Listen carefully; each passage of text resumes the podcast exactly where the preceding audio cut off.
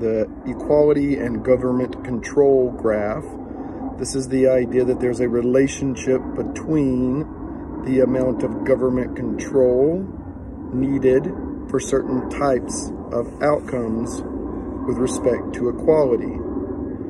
And the idea is that if you want more equality than what the market provides, you're going to need more government control to achieve that is one of the takeaways.